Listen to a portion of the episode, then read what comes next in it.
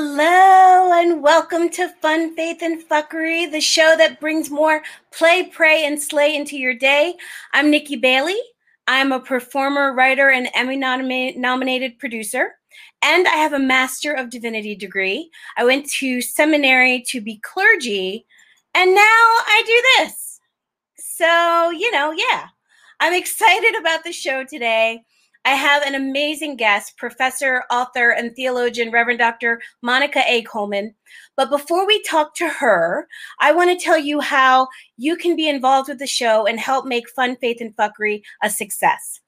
First thing you can do is support the show by telling your friends and family, share, and help spread the word. Second, you can like, comment, thumbs up, review, um, comment on Facebook. You can comment on Facebook or YouTube right now, and we will see your comments in real time, and you can be part of the conversation. It really helps enrich the conversation to have you all involved. So let us know your thoughts. You can also leave five stars or give a thumbs up wherever it is you watch or listen to the show. And finally, making the show is a labor of love, but it also costs a little bit of money.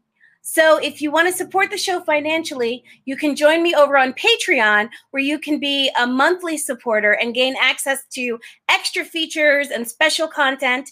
Or if you want to make a one time donation to the show, you can do so through my Venmo at Nikki Bailey 2, because apparently there was another one.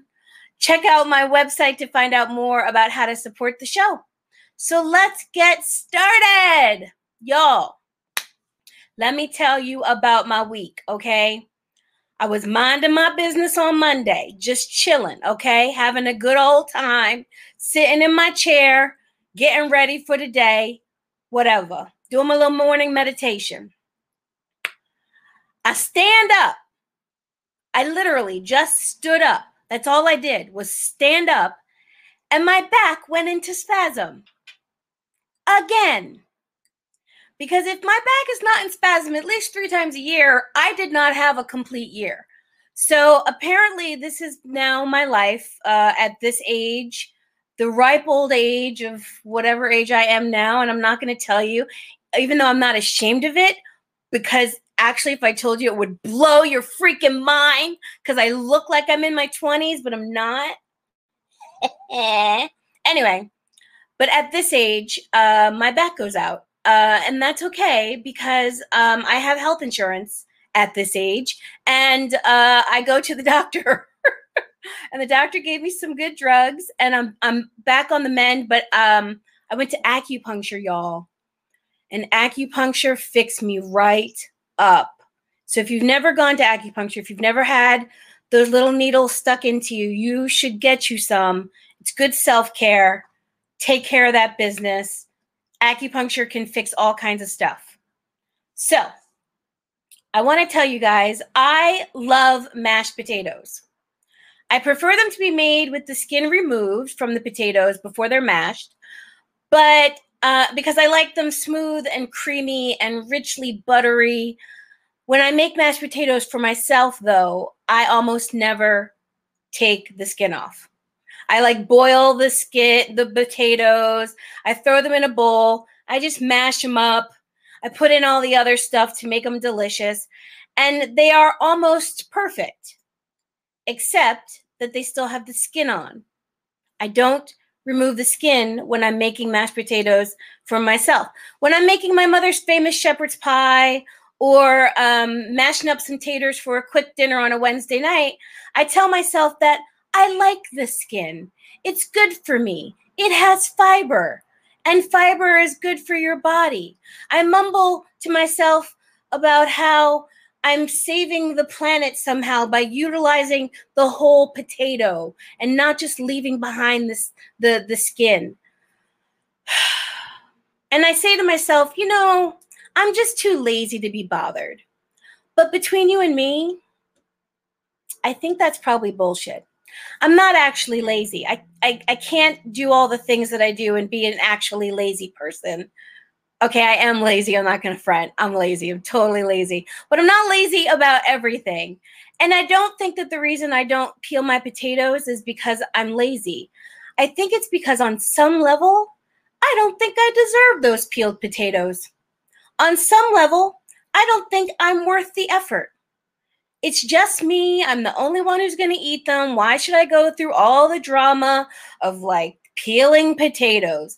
Even if it does make for yummier mashed potatoes, it's too much work for me to do just for myself, right? I'm the only one who's going to eat it. Am I the only person who, who thinks that that's too much work for to do for myself? No, I'm sure that other people have things that you do this to. Like, what's your mashed potato situation? What's your thing that you you if you were doing it for someone else, you would do it differently? So I work harder and I buy the best quality ingredients when I'm doing it for someone else. I show up early and I stay late late when I'm doing it for someone else. I go above and beyond for everybody but myself. Does that sound familiar to anybody? So let's fix that shit right here and right now. Check it out. You and I are both worth peeled potatoes. We're worth having the most delicious mashed potatoes we can have every time. And why shouldn't we have the biggest slice of pizza or a clean car or a cubicle with the best lighting? Why shouldn't we get the best things? Why should your best effort be focused on everybody else except for you? It shouldn't be. So, have it your way. Have it the way you really want it. Have it the way you deserve to have it. Peel your fucking potatoes, y'all. Do your best work for you before you do your best work for somebody else, before you give your energy to somebody else. In fact, I demand that you demand what you want. You deserve it. You deserve delicious mashed potatoes. You deserve delicious mashed potatoes every freaking time. So what's your mashed potato thing? What's the the the thing that you cheat yourself out of?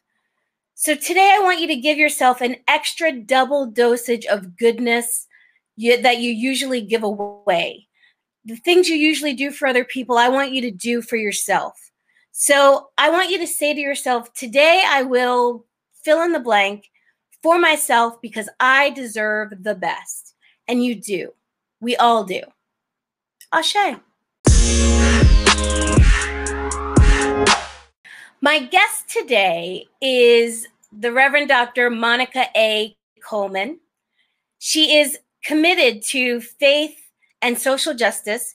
She is a widely sought after speaker and preacher on the topics of mental health, faith, sexual violence, and church responses, uh, liberation theologies and religious pluralism.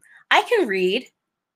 Um, she's an ordained elder in the African Methodist Episcopal Church and a priestess of Obatala and Oshun in the tradition of Yoruba your religion. The Yoruba, y'all, my tongue, it's all. Let me take a sip of water because I want to do justice to Dr. Coleman. You know what I'm saying? Because like, she's for she's for real legit. So, like I was saying, she's a priestess of Obatala and Oshun in traditional Yoruba religion. She has degrees from Harvard, Vanderbilt, and Claremont Graduate University. And she is the professor, she is a professor of Africana Studies at the University of Delaware. Please help me welcome Reverend Dr. Monica Coleman. Hi, Monica. Hello, Nikki. It's good to be here. I'm so glad to have you. I didn't thank want to mess up your introduction. No, thank I, you for the great intro. I had to take a little uh, sip of water so I would get it right. So, which F do you want to discuss today? The fun, the faith, or the fuckery? You know, let's start with fun. I know I switched awesome. I think no, you know what? I think that's the best place to start because the way that I got introduced to you was through something that is super fun to me, which is the Octavia Tried webinars that you do with Tananarive Due. Mm-hmm. So tell us about the Octavia Tried webinars and how you came up with the idea and how they got started. Uh, well, you know, I'm a. I am an Octavia Butler fan, and actually, I'm a Tananarive Due fan too. Um, and but she's also my friend, right? And you know, here we are a month into the pandemic, and I love all of Octavia Butler's books, but I've been teaching Parable the Sower for years and years. And so I just shot Tananarive a text, knowing that she also loves Octavia Butler's work, and says, Hey, don't you think the world's looking a little bit like Parable the Sower? Uh, you want to do a webinar and talk to people about it? And she was like, Yeah, that'd be fun. So we kind of came up with this name. Octavia tried to tell us um, a parable for today's pandemic, and that was probably the hardest part of it. And said, okay, let's just invite people to do a webinar. We're like, we don't know what we're doing. So we got a little bit of help um, from a grad student who has been a grad student uh, at University of Delaware. And we thought maybe a couple hundred other people would want to have this conversation with us. And it was a couple thousand people who registered. And we were like, oh, wow, well, okay, let's talk about it. And it just kind of kept going and took off. Other people wanted to join us. They wanted to talk to other people who loved Octavia Butler, who had other ideas about survival and hope, and who love Afrofuturism and have are interested in building a new world and having innovative ideas about leadership. And so we said, well, let's do it as long as it's fun. And so we're still doing it because we're still having fun with it. And it is fun. I look forward to them. I haven't been able to make the last couple, but I look forward to them all the time. Um, uh, tell me, what is it about Octavia E. Butler that speaks to your soul? I'll tell you, for me, mm-hmm. the first book of hers that I ever read was Kindred. Mm-hmm. And I didn't know what Afrofuturism was. This was, I don't know if the word was even out there yet. We didn't call it that back then. It was just science. Yeah. We didn't call it back that and back then. We didn't call it Afrofuturism, but I knew that I had found someone whose mind worked in a way that like fed my soul. And I was like, I don't know how she's doing this, but but she writes she creates worlds mm-hmm. that are so are so much a reflection of both the time we're in and a reflection of where we might end up.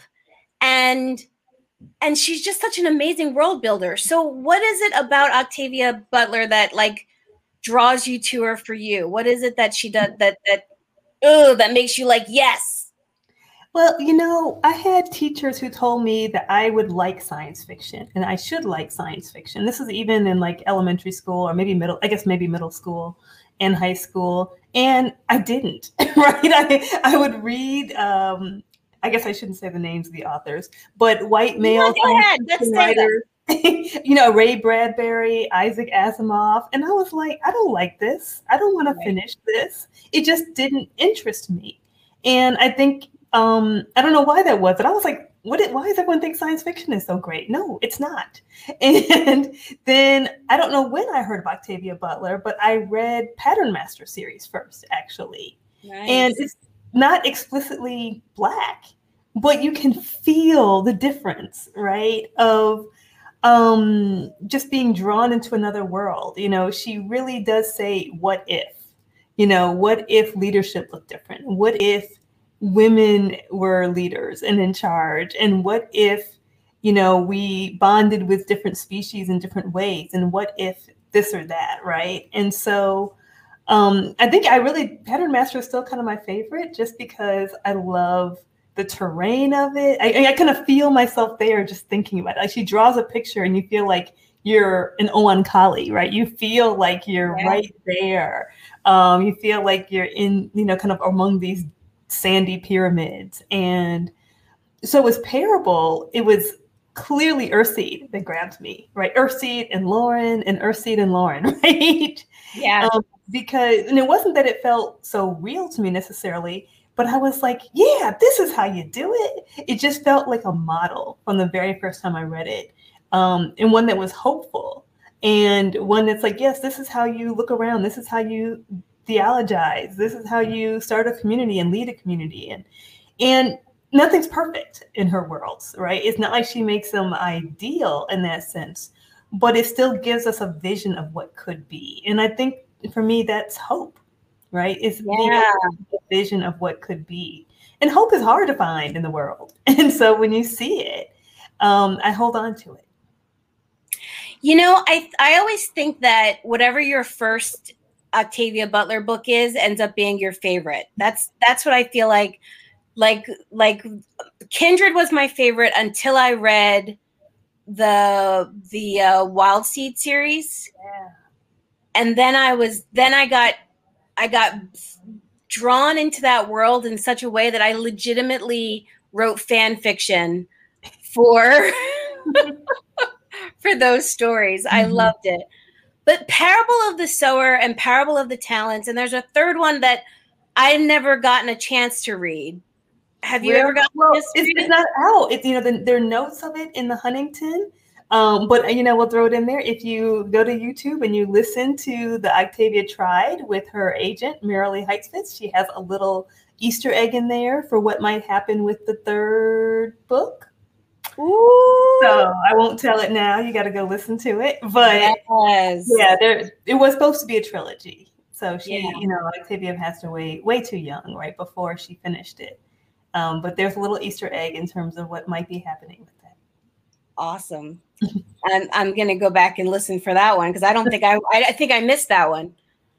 So the Earthseed religion from the Parable of the Sower books.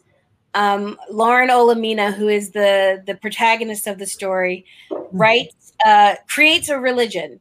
Yes, and it's in and the the major tenet of the religion is all that you cha- all that you touch you change, all that you change changes you. The only lasting truth is change. God is change. Yes. So comment on that. Just hearing you read it. Isn't it? It doesn't it. It just does something to you. It just it because it, it's so true. It's so real. Mm-hmm. Um, without and and and you know, I think we're used to our religious texts telling us how to live and and and and the dogma of religion. But what I love about Earthseed is that the philosophy is just God is change. So, how does that? What does that mean to you? What does shaping change mean to you? What does God being changed mean to you? I mean, if I can nerd out here for a second, right? Please, um, nerd all the way out. I mean, I'm trained as a philosophical theologian, right? Which means I look at what we believe through the lens of how we understand the entire world, um, as compared to a particular text or one particular religious tradition. And so I like Earthseed because it's a philosophy, right? It's this is how I look at the world. This is how I see the world happening. I look around, this is what I get. And that's the kind of philosophical theology I do. Um, and while, you know, as a scholar, I call it process theology, you could just call it Earthseed, right? Because it's the same thing. It says is based on the core principle of the world being change. And we are always changing, and God is always changing. And when you have that as the core of what you believe and what you understand, you get really different things than you might get in a classical Christianity or a more um, classical version of any of the Abrahamic faiths, for example. And so I love it, right? Because I work in a philosophy and a tradition that uses really complex language. I don't think it needs to, but it does. And, you know, Octavia comes out here and busts out with poetry, right? right? And people memorize poetry. You remember poems. That's what sticks with you, that's what moves you. And so she really says many of the things that I believe, that I have come to believe, that made sense for my life and my own spirituality in powerful and lyrical words. And they come out of the voice of this, you know, teenage black girl which yeah. is even better to me and even more exciting because it reminds us that um, our leaders, our saviors, our priests, right, um, can look like us, right? Like young black girls who, you know, the world might see as having a shortcoming or a deficiency or a disability or a vulnerability. And I love that part of it. And so for me, shaping change is a word for how do we live, right? How do we live creatively? How do we build our worlds? How do we navigate change? And most you know we don't want to be at the whim of it we don't want to be fighting it which is what plenty of people do right they oh, feel absolutely. like they're tossed around by change or kicked in the butt by change or you know surprised by change but it's more like how do you ride the wave right of change and how do you live your life so that you are actively engaging with change being changed and changing yourself and the world around you and so for me like this is how we do it this is this is the key I love that. Uh, so you mentioned process theology. Now I'm going to tell you in seminary, it went whoosh, right over my head. I I remember being like, "What?" Yes. Process theology and death of God theology, both of them were like, "What? What?" So tell tell us what is process theology? What is what is it? Because if you look if you try to wikipedia it it gives you a lot of stuff that is not layperson friendly that is true most of process theology is not layperson friendly and it is my personal joy and mission to try to make it make sense because i think it's really cool and um, so the short version is in some ways what I just said, right? If you believe that the core value is change, right? That there's one constant in the universe, right? Octavia Butler says the only lasting truth is change, right? If you believe that the core value, the core thing that occurs, the, if we could depend on nothing else, it's change. Um, what does that look like when we apply that to our faith? So, in process, we believe that everything that happens in the world is a combination of three things one, um, what you have to work with or your past. Mm-hmm. Two, what's possible in your given context. And three, what you do with it. Mm. Right. I mean, you can kind of get this from probably any pop psychology show, right? What do you have to work with? What's possible? And then what are you doing with it? What's where's your agency? And we think that's true whether you're a quark or a rock or a frog or a person. Um, because we're people, we find people really interesting when they do it, but we think it's true for everything. And yeah. so the God part comes in because we believe if you're a theist, and you can be a processed non-theist, but if you're a pro- if you're a theist, and I'm all about God, if you're a theist, we believe that God is the one who offers us possibilities.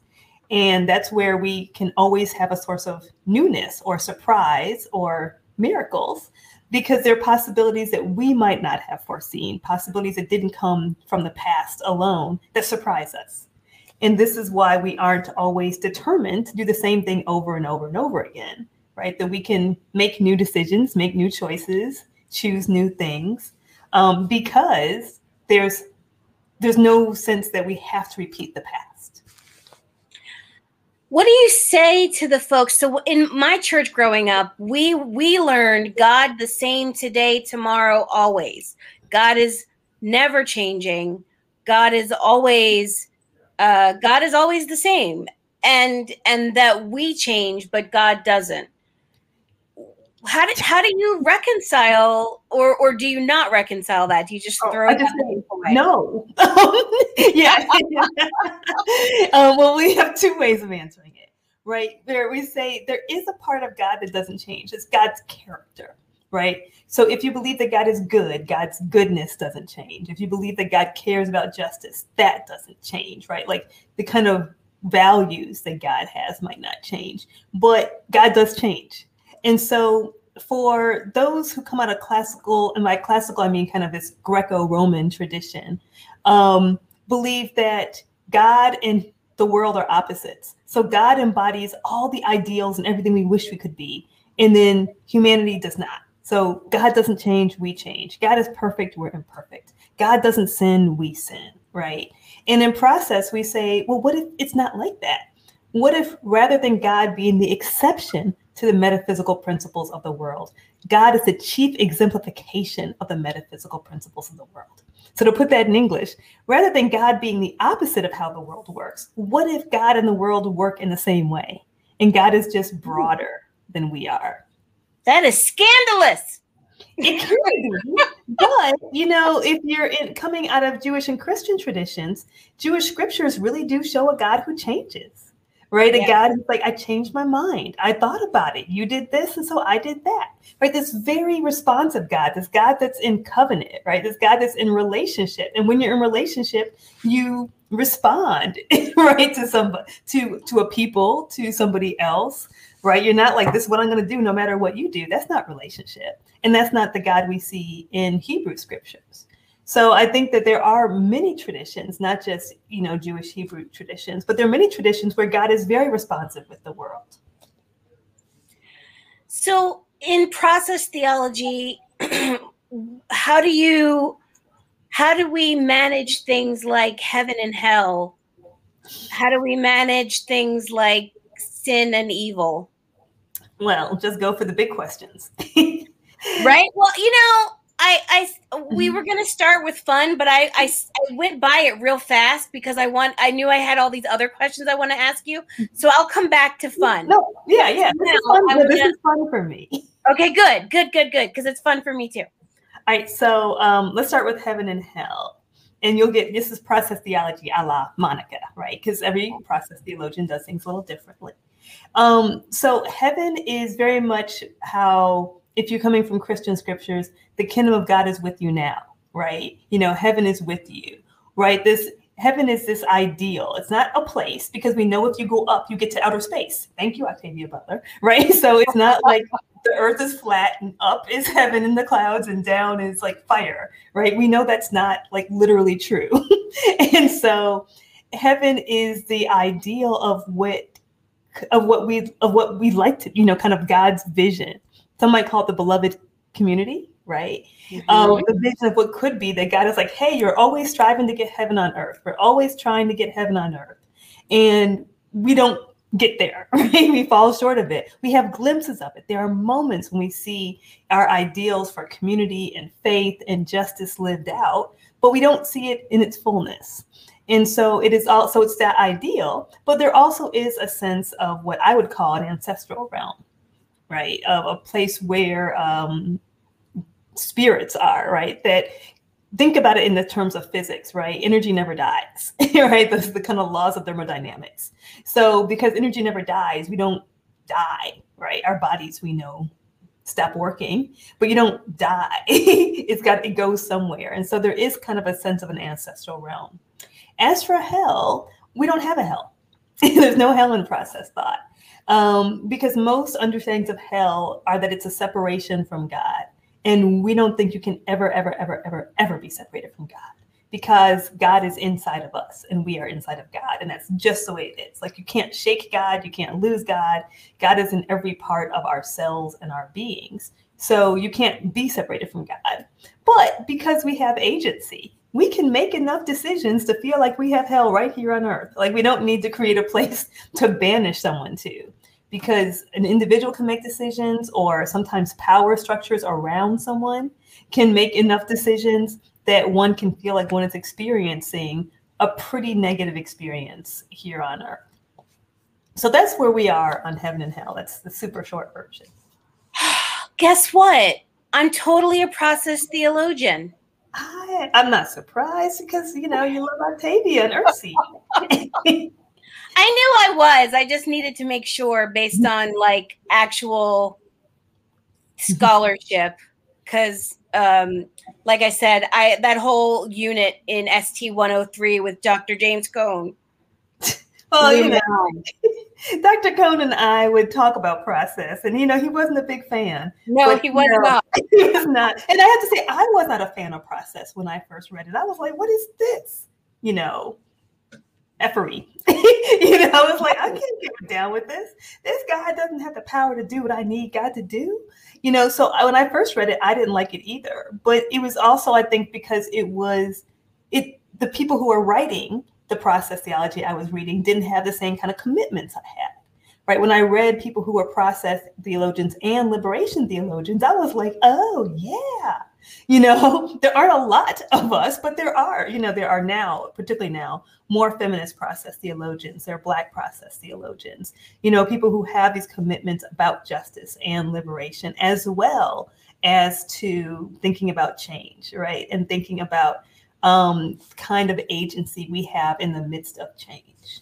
and so yes, I understand. I get that it's not the easiest to understand, but hopefully um, I know people teach some of my work, so I hopefully it's more and more accessible. And I teach process theology to anyone who wants to learn it online, um, hopefully in accessible language. That's what I've heard. and so that we have another way to think about God besides this kind of God is up there as this authoritarian Michelangelo's brother looking dude who tells us what to do. Michelangelo's brother. that was good. I like that. I usually say Magic Sky Daddy. yes. Yeah. So you and I both share uh, a mental health diagnosis in common. Hmm. Or can we talk about that? Yes, let's talk about that. So uh, I have bipolar two, and for me, what that looks like is I have periods of very, very deep depression, like life threateningly deep depression, mm. followed by periods of I'm cool. I can get stuff done and um yeah. and sometimes those sometimes those periods of I'm cool, I can get stuff done are I am so cool, I can get everything done.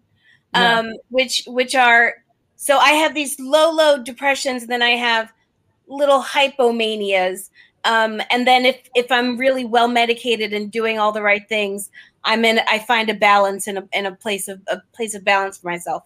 What does your bipolar two look like for you? What does bipolar two look like for you?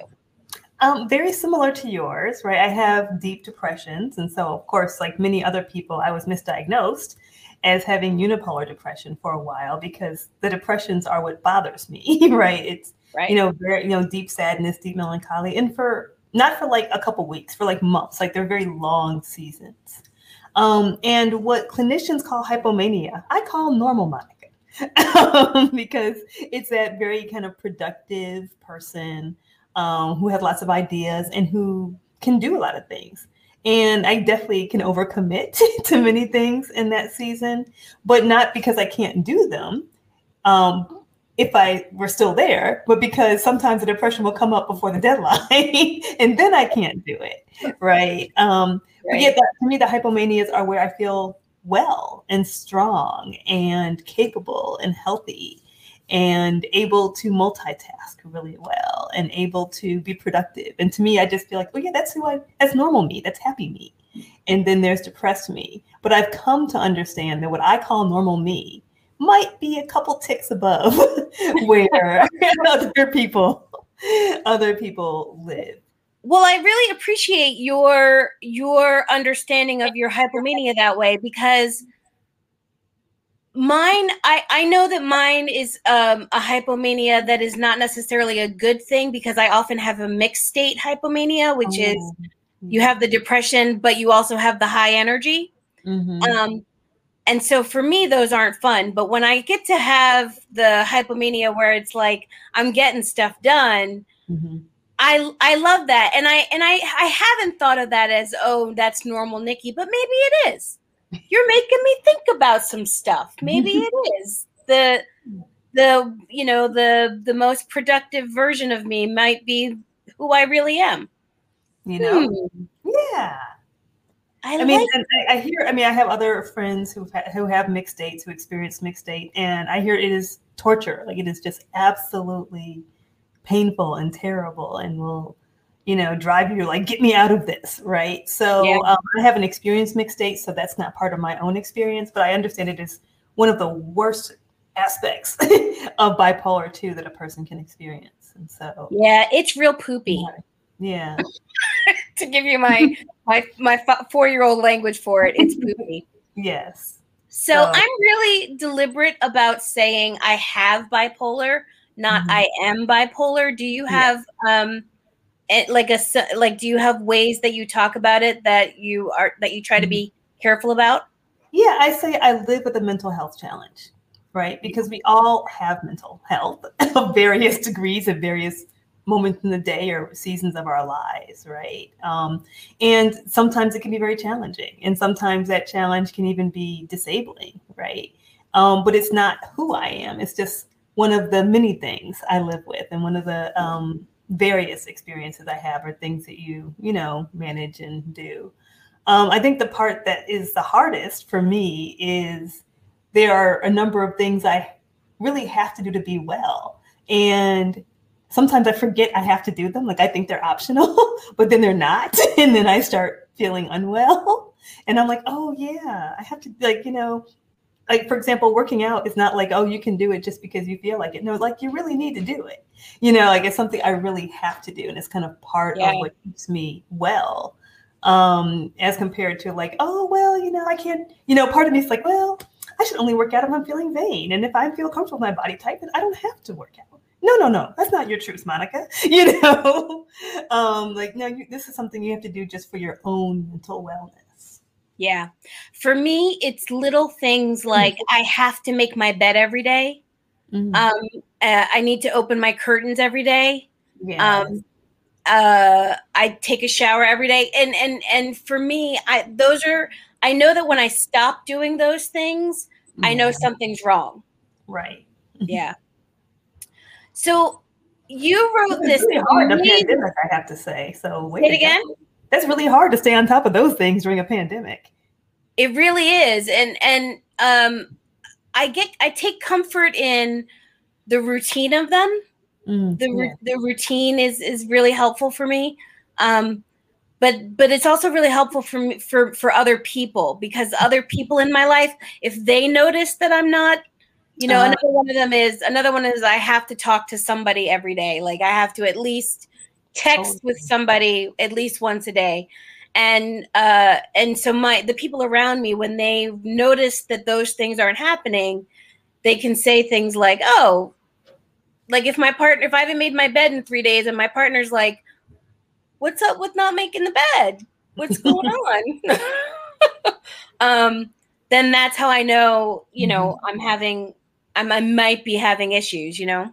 Yeah. Um, you wrote the most amazing book called Bipolar Faith. Tell us what it's about and why you wrote it. Uh, well, Bipolar Faith is kind of my journey and a little bit of my family's journey with depression and faith. And I wrote it because, you know, I was, I think I wrote the book I wanted to read, the book I was looking for. You know, I was looking for memoirs by people who have somehow survived this thing because I needed some hope that, like, I was going to be okay, that there was some kind of other side when I was in a really deep depression. And I couldn't find any. I couldn't find them by Black women. I couldn't find many, any at that time on bipolar 2, which is different than just unipolar depression, different than bipolar 1. Um, and people were, to me, oddly a religious. so no one wrote about that struggle. And so I wanted to kind of bring together the things that were most important to me, um, you know, my culture and my heritage, as well as living with bipolar 2 and the struggle that of faith. And so for me, it's kind of a spiritual autobiography. Meets a memoir of madness. And I also wanted to kind of push the story that I kind of wanted to also write like a black girl story, right? Yeah. Um, that to me feels very American. That the things that my family experienced, um, the legacies of war and trauma and poverty and sharecropping and slavery, um, which often lead to things like alcoholism and PTSD. That like none of us are okay, right? How right. could you be okay when you have lived through this and when you somehow manage to survive and love and have a family in the midst of this? And no one's going to call it mental health challenges among, you know, the formerly enslaved um, among people who are just trying to feed their children in the early 1900s. And so I wanted to say this is really my story, but it's also the story of so many of us. Yeah. So, uh, I uh, I lost track of my questions. Give me one second. sure. um, last during Lent, I participated in a Lenten practice with you, mm-hmm. reflecting on um, my own struggles with bipolar 2 with your book not Alone mm-hmm. Reflections on Faith and Depression. Um, how did the book and the faith journey of like shepherding people. How did you how did you find out that you were somebody who that that was your job that that that that was part of your calling was helping to sort of shepherd people who are dealing with mental health challenges through their faith? How did you discover that like i know that you got ordained really young but how did you discover that that they went together um, me and God had it out.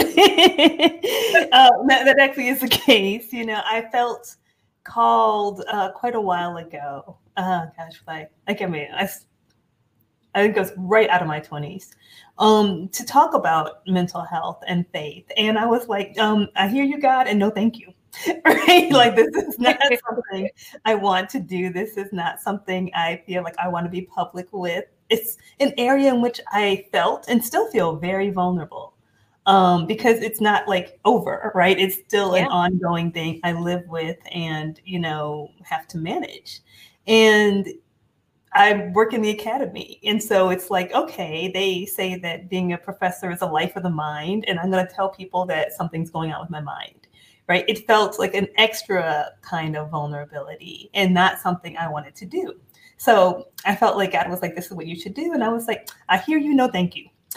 And then God's like, knock, knock, knock. I mean, just these opportunities would keep coming and coming to talk about it, to write about it. And I was like, you know, do you do you know what you're asking your kid a player to do? Like, do you know okay. what kind of position you're putting me in? And God was like, yes. and I was like, so then, you know, these are my kind of conversations. It's like another year goes by, and you know, all these opportunities are coming up, and I was like, why? Why? Why do I have to do this? You know, why do you want me to do this? And I wish I could say it was a burning bush, but I felt this response in my soul that said, because you can. And I was like, mm. damn, I understand that, you know, in the sense that it's something I could do. Um, that I'm either bold enough, crazy enough, um, fearless enough, or don't care what people think enough. That it's something I could do. And that I had the capacity to do, that I had the skill to do, I had the temperament to do, um, and that needed to be done. And I was like, okay, so let's strike a deal, God. Right? But then I'm still not like I understand now. Um, how about I'm not going to look for it, but if it comes to me, I won't say no. And it just rains down, right? Like, oh, will you write your article? Oh, students come. Oh, will you lead a conference? Oh, we got a grant. I'm like, really? And so I was like, all right, all right, I, I, I hear you, I hear you. Um, and of course, it's a lot of energy knowing you're called to do something and saying no. Like, this is not how you should spend your time, right? Because things tend not to go well when you know in your heart you have a certain path and right. you don't path. And so I started the book Not Alone, which is that part of that journey, because I felt like most devotionals were kind of full of shit. I can say that on your show, right? Um, you know, like everybody is out here living this super holy life. And I was like, who are these people? Because that is not what my faith looks like. Like, I love God. My faith is very important to me. Um, the ancestors are crucial to how I understand the world. And it is not all flowers and daisies. And so I wanted to really, you know, kick out some reflections that said it's not all flowers and daisies. Sometimes it's hard sometimes they that wait on the Lord are mad about waiting, not right. you know, rising up on eagle's wings, right? right. I wanted to, to, to have some real engagement and kind of wrestle with scripture, but also embrace maybe sides of scriptures we don't think about often. And to do that publicly because I felt like, well, maybe other people feel the same way I do. And maybe they're looking for that experience or those words or that language. And I know that the hardest part of living with a mental health challenge is that isolation, right? That feeling like no one understands what you're feeling, that you're all alone, there's no one you can talk to at two o'clock in the morning when you can't sleep. Mm-hmm. And so leading other people through this in community is also like, no, you're not alone. It's not just you. And there's so many things that we can't get through on our own, but that we can manage to survive and live with and sometimes even thrive when we have community and other people to support us. Absolutely. One of the things that that was actually the the big gift from doing that 40 day Lenten practice with you was just knowing that I wasn't alone, like knowing how many that there were all these other people who were having similar struggles with not only depression, but like how do I stay in relationship with God mm-hmm. in the midst of depression when I'm pissed at God or when I'm too depressed to bother with prayer or mm-hmm. any number of other thought processes we have. So it was really helpful to that was one of the the best parts of it for me was like knowing that like other people were other people got it. Hmm. It was a great it's a, it's a, it's a i think that's one of the major gifts of the book is is oh, is being able to see oh other people i get this and i'm not alone in my in my struggle of like how do i how do i love god in the midst of my crazy? Yeah so it's hard to believe because it's hard to believe in a god of love and nurture when you're suffering with depression. So what's your advice on how to if you got to if you wanted to give a, a, a quick summary of like how do you navigate faith in the midst of madness? Like how do you if there's i know that's not a quick mm-hmm. question but if you if you could talk a little bit about that i mean i think so much of our faith lives are surrounded by things that we are trying to do and have to do to be good at being faithful, right? Like I have to pray, I have to read my Bible, I have to go to church, I have to, you know, these different, you have to do these rituals, like things that you have to do in order to be like good with the divine. And I say, no, like cool. And there are all types of reasons why we cultivate our spiritual lives, but we don't have to, right? Like God's not going to kick us to the curb and lose our number if we don't say, you know, all of our prayers at the right time in the right order and meditate for like 15 minutes a day. Because sometimes you just don't have it in you. Like it is just not like I woke up, I'm still here the next day. That took a lot of energy, and that's all I got. Yeah. so to me, in those seasons, faith is if I can believe that God isn't doing this to me, then we're good. Like if I don't believe that God is the one torturing me and kicking my ass, then that's faith right? And because as a process theologian, I don't think that you can ever be separated from God, right? I deeply, deeply believe, like it is a fact of the universe that God is with me. So that even at two o'clock in the morning when I feel completely alone, I'll be like, but God is here. And God is with me, and God is listening to me, and God is holding me, and God knows how this feels like I experience it. Hmm. And it's so hard to remember that when you're in the midst of depression. So thank God for your books so that people can can mm-hmm. remember that. So Monica, what do you love to do for fun? You know, I'm trying to remember what what is fun. um, I like vegan cooking is kind of a hobby for me. I am an avid cyclist. Um, I'm a little bit of a foodie, so I like either cooking fun things that are vegan or going out to vegan restaurants in whatever city I'm in. And I like hanging with my friends, right? um, I also probably binge an extraordinary amount of like online TV, but that's mainly pandemic, not all the time. what was something you watched over the, the the last year that really stuck with you?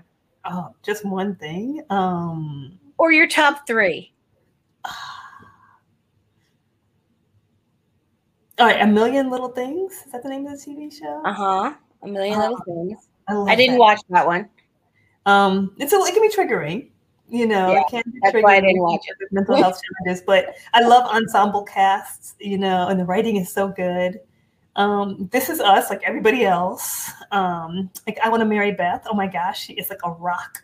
I love her, and I want to know who her girlfriends are. I have decided that I am never watching that show, and here's why. Why? When they were doing trailers for it before it even came on, mm-hmm. all of the trailers made me cry. I oh you cry. You, you, will cry. You will. And cry. I was like, no, NBC, you were not going to have me crying every week. I will not do it. yeah, I still cry on Grey's Anatomy too. Like every episode, like I cry over something. um, so, and then you know, I have a little reality junkie in me, right? So, oh, um, nice. I've been watching. I kind of I recently binged Family Karma. Um, so I'm. So I kind of like you know there are a couple reality shows I like too. Awesome. I uh, am a Top Chef fan. Me too. Oh my gosh, Top Chef Portland. I'm like, who? Have you? Are you watching Top Chef Portland? Wait, I'm I'm only on the third episode. All I can say is, like, a DEI consultant hit that whole production team because Seriously? this is the most colored Top Chef, and I love it. Not just the people, Me but the too. things they do. I won't give it away, but I was like, what happened and where have you been all these seasons? It is so great. And it's because part of it because they have all the old the old people came back to judge it. Mm-hmm. So yes, I agree with you 100%. Love and my, it. I have my daughter watching it too. So we watch like kid cooking shows together and like even the adult ones we get really involved in them. So do we. So do we. We we yell at the screen. I love it. I love it. Totally. Like my like Gordon Ramsay will yell, my daughter will yell back, right? Somebody needs to yell back at Gordon Ramsay. I am glad your daughter's doing it. Yells too much. I'm like, you know, it's okay. Take it down a thousand. Right. We need to get him a like a, a Valium or something. I don't know. I'm sure somebody told him make good TV or something. I don't know. It is good television though. Yeah. well, Monica, thank you so much for being with us this evening. I thank really appreciate you. Me letting me talk about things that I love. Uh, and thank you for teaching us about process theology. Where can people find you if they want to learn more? Um, you can find me at monicaacoleman.com. So you can find um, my books there. You can find the process theology course there. Uh, that's where everything is. so monicaacoleman.com. And you can run over there and grab a free five day devotional if you want to, right there on the homepage. So yes, I'd love for it to have you join my devotional community too. Wonderful. Well, thank you so much, Monica. It was great to have you. Thank you for having me. Well, that is all, folks. Uh, links to Dr. Coleman's website and books will be in the show notes. You can watch this episode on Facebook or YouTube tonight. Tomorrow, you can watch it on Instagram TV or listen to it wherever it is you find your podcasts. Please be sure to like, subscribe, share, and follow. And if you want exclusive content, you can join me on Patreon. The link to become a Patreon member is on my website at nikkibaileycomedy.com. As usual, it's been a blast. Thank you to my guest, Reverend Dr. Monica Coleman. Thank you all for joining me. Remember to get your play, pray, and slay on and sparkle as you go. I'll see you next week.